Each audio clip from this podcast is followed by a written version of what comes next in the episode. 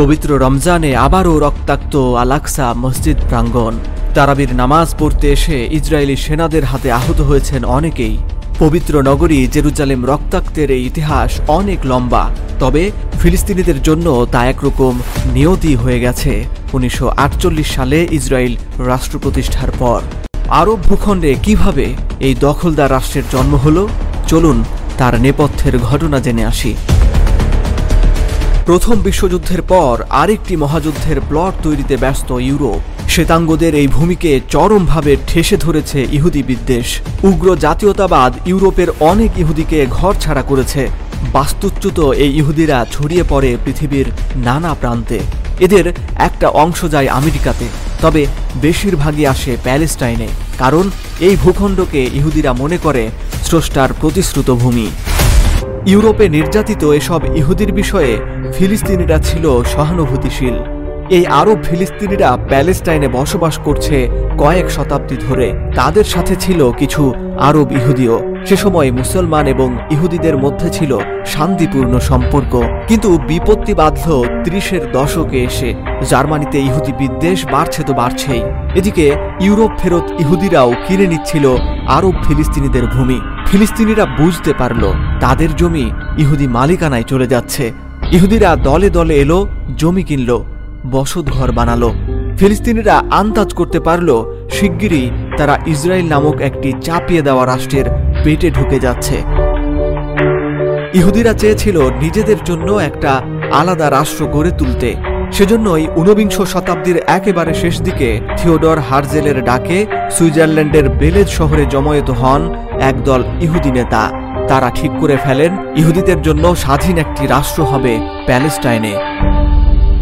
প্রথম বিশ্বযুদ্ধ জয়ের পর থেকেই উনিশশো আটচল্লিশ সাল পর্যন্ত প্যালেস্টাইন ছিল ব্রিটেনের নিয়ন্ত্রণে। উসমানীয়দের কাছ থেকে জেরুজালেম দখল করেছিল তারা। তখনকার ইংরেজ পররাষ্ট্রমন্ত্রী লর্ড আর্থার জেমস বেলফোর স্বতন্ত্র ইহুদি ভূখণ্ড প্রতিষ্ঠার প্রতিশ্রুতি জানিয়ে চিঠি লিখেছিলেন ইহুদি ধনকুবের ব্যারন রথ চাইল্ডকে সেই চিঠি বেলফোর ডিক্লারেশন হিসেবে পরিচিত। চিঠিটি এখন রক্ষিত আছে ব্রিটিশ মিউজিয়ামে। ব্রিটেন প্রতিশ্রুতি দিয়েছিল যে ফিলিস্তিনের জমিতে ইহুদিদের জন্য একটি রাষ্ট্র গঠনের সুযোগ করে দেবে। ইউরোপে যেভাবে ইহুদি বিদ্বেষ বাড়ছিল তাদের জন্য আলাদা একটি রাষ্ট্র গড়ার বাস্তবতা দিন দিন উজ্জ্বল হচ্ছিল।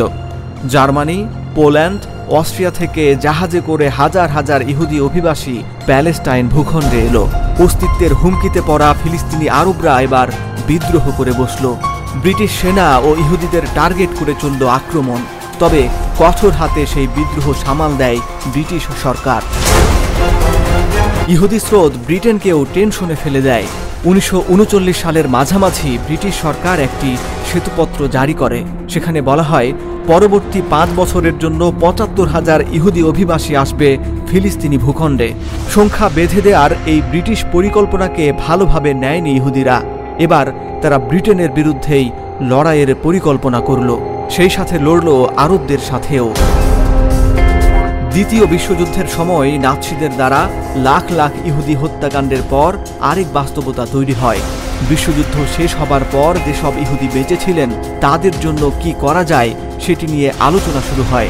ফিলিস্তিন ভূখণ্ডে ইহুদিদের জন্য একটি আলাদা রাষ্ট্র গঠনের চিন্তা আরও জোরালো হয়। আমেরিকার তৎকালীন প্রশাসন ইসরায়েল রাষ্ট্রের পক্ষে জোরালো অবস্থান নেয়, কিন্তু তাতে গৃহযুদ্ধের বিপদ দেখতে পায় ব্রিটেন। ইউরোপ থেকে ফিলিস্তিনের উদ্দেশ্যে জাহাজে বোঝাই হয়ে আসা হাজার হাজার ইহুদিকে বাধা দেয় ব্রিটিশ বাহিনী। প্রতিবাদে ব্রিটিশ বাহিনীর ওপর আক্রমণের মাত্রা বাড়িয়ে দেয় ইহুদি সশস্ত্র সংগঠনগুলো বিরক্ত ব্রিটেন বাধ্য হয়ে বিষয়টিকে নিয়ে যায় জাতিসংঘে। উনিশশো সাতচল্লিশ সালের নভেম্বর মাসে ফিলিস্তিন ভূখণ্ডে দুটি আলাদা রাষ্ট্র গঠনের সিদ্ধান্ত নেয় জাতিসংঘ, একটি ইহুদিদের জন্য, অন্যটি আরবদের জন্য। ইহুদিরা মোট ভূখণ্ডের শতকরা ছয় ভাগের মালিক হলেও তাদের দেওয়া হয় ছাপ্পান্ন ভাগ ভূমি। স্বভাবতই আরবদের এ সিদ্ধান্ত মানার কথা নয়। তারা জাতিসংঘের এই সিদ্ধান্ত প্রত্যাখ্যান করে। শুরু হলো আরব ইহুদি দাঙ্গা। ইহুদিদের সশস্ত্র দলগুলোর সাথে আরবদের লড়াই স্পষ্ট হয়। জাতিসংঘ যে সিদ্ধান্ত দিয়েছিল, সেখানে জেরুজালেম আন্তর্জাতিক নিয়ন্ত্রণে থাকার কথা ছিল।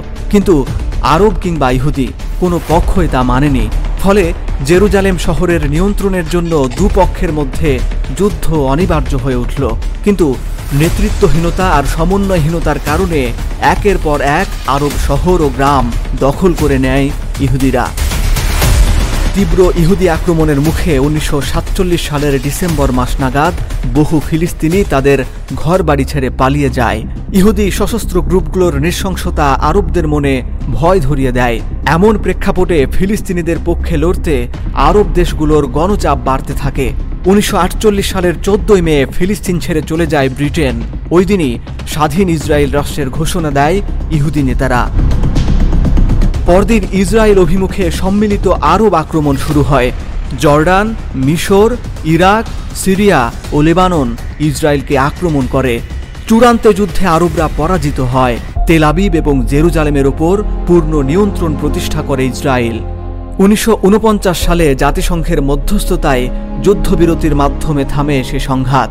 সাতচল্লিশের নভেম্বর থেকে উনপঞ্চাশ সালের জানুয়ারি পর্যন্ত নিহত হয় ছয় হাজার ইহুদি। ফিলিস্তিনি নিহত হয় তেরো হাজারের মতো। হাইফা, জাফা, রামলার মতো গুরুত্বপূর্ণ শহর আরব ফিলিস্তিনিদের হাতছাড়া হয়। হাতছাড়া হয় সাড়ে পাঁচশোর মতো গ্রাম।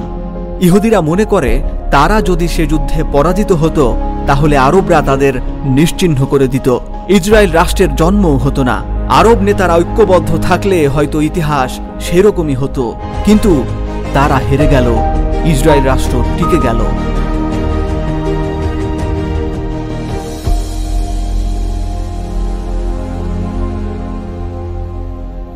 যুগে যুগে ঘটে যাওয়া ঘটনা এবং সেই ঘটনার পিছনের রহস্য নিয়েই হিস্ট্রি অ্যান্ড পলিটিক্স।